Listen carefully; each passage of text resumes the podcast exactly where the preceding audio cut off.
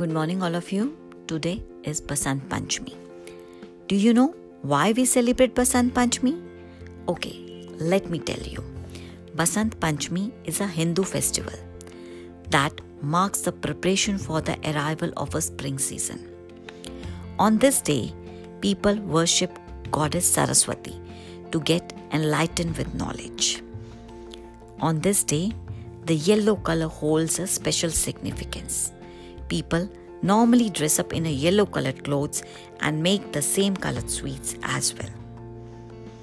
On Basant Panchami, farmers celebrate the ripening of agricultural fields with the yellow flowers of a mustard crop. It is believed that goddess Saraswati was born on this day. Therefore, Basant Panchami is also known as a Saraswati Jayanti. So, now you all know why we celebrate Basant Panchami. So, today we all will worship Goddess Saraswati to get enlightened with knowledge. Thank you and have a nice day.